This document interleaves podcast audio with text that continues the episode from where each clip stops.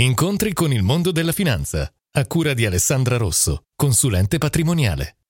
Benvenuti al nostro appuntamento con il mondo della finanza. Di solito quando si investe lo si fa perché quella parte del patrimonio si prevede non servirà a breve.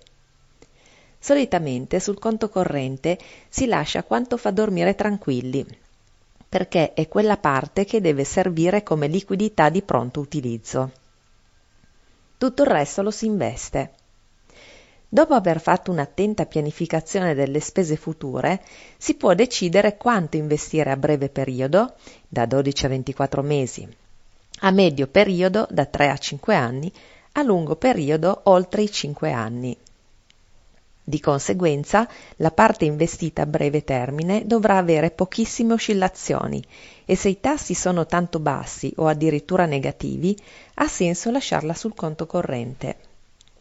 La restante parte, investita a medio-lungo termine, non dovendo essere liquidata a breve, è normale che abbia oscillazioni, ma siccome non serve, non ha senso controllarne frequentemente l'andamento se sono stati scelti mercati sani, prodotti che non abbiano costi troppo elevati, ci si può permettere il lusso di non alzare il coperchio della pentola ogni settimana. Non è costruttivo alzarlo, a meno che non ci siano tsunami sui mercati che permettano di valutare altri acquisti proprio quando tutti scappano da quegli stessi mercati. Vi aspetto al prossimo appuntamento con il mondo della finanza.